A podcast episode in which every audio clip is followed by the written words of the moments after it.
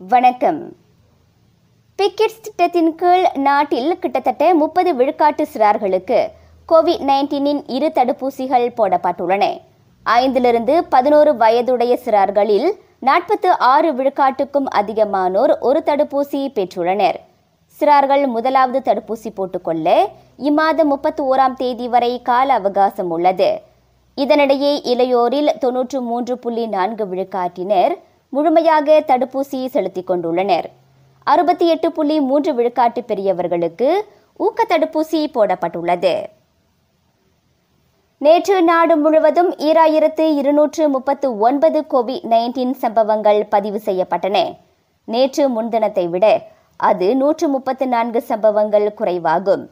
மேலும் மூவர் அக்கிருமி தொற்றுக்கு பலியாயினர். ஆயிரத்து இருநூறுக்கும் மேற்பட்டோர் குணமடைந்தனர்.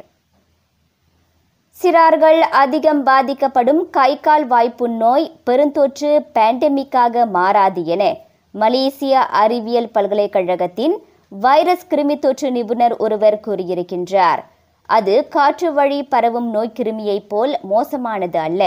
அதோடு சிறார்கள் அதிக நோய் எதிர்ப்பு சக்தி கொண்டவர்கள் என்பதால் அவர்கள் சில தினங்களிலேயே ஹெச்எஃப்எம்டியிலிருந்து குணமடைந்து விடுவார்கள் என டாக்டர் முகமது ஆமீர் யூனுஸ் பிஹெச்சிடம் தெரிவித்தார்.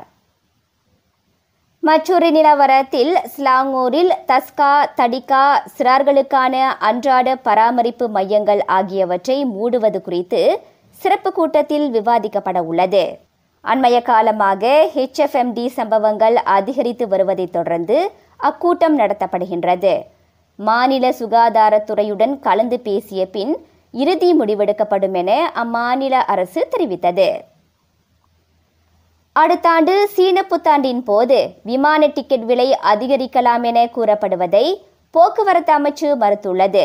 அக்காலகட்டத்தில் விமான டிக்கெட் விலை பட்டியலை சோதனையிட்டதில் அவை அதிகமாக இல்லை என்பது கண்டறியப்பட்டுள்ளதாக அது விளக்கியது. அடுத்த ஆண்டு சீன புத்தாண்டு சமயத்தில் ஈப்போவிலிருந்து சிங்கப்பூருக்கான விமான டிக்கெட் விலை மூவாயிரம் ரிங்கீட்டுக்கும் கூடுதலாக இருக்கலாம் என முன்னதாக நாடாளுமன்ற உறுப்பினர் ஒருவர் குறிப்பிட்டிருந்தார். பேரா இப்போவில் தங்களது உறவுக்காரரான எட்டு வயது சிறுமியை சித்திரவதை செய்ததாக நம்பப்படும் தம்பதியர் ஒருவர் கைது செய்யப்பட்டுள்ளனர். அச்சிறுமி மரணமடைந்தது தொடர்பில் மருத்துவர் ஒருவர் புகார் கொடுத்ததன் அடிப்படையில் அவர்கள் கைதாகினர்.